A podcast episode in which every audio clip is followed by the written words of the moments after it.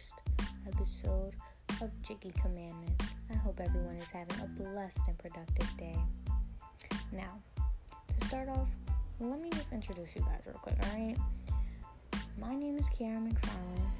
I currently work for the school district in my hometown as a pre-K paraprofessional, and if this pandemic, this dumb, stupid pandemic, was not going on right now, I'd be doing after-school dance along with being an after-school paraprofessional associated with the Y.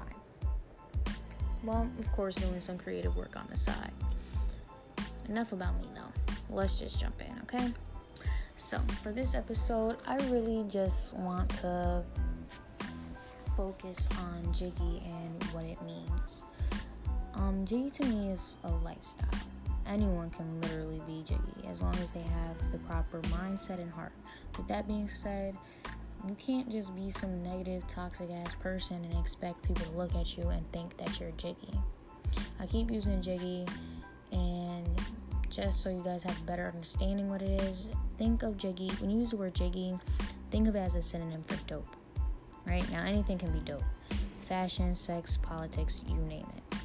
So, like I said, if anything can be dope, anyone and anything can be Jiggy, right? It's not no rite of passage. It's none of that. It's an opinionated thing. Of course,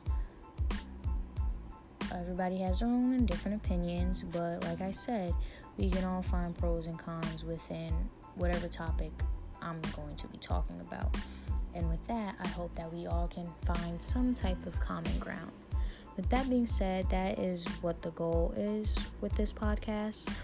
How do I say it? I want to open people's minds and hopefully inspire them to lean towards a more Jiggy lifestyle. And how do you do that? You have to open their minds to other people's ideologies. They have to educate themselves on certain things that they probably thought they understood but didn't. Or probably didn't understand at all, you know? So, yeah. But like I said, anyone can be Jiggy, and anybody, and it's a very opinionated thing.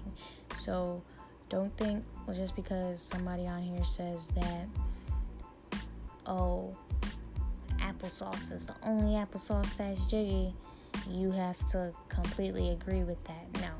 That was a very bad example, but that's just what I'm saying. Of course, there's, again, going to be disagreements, but this is going to be a safe space. I'm excited, and I hope you guys are too.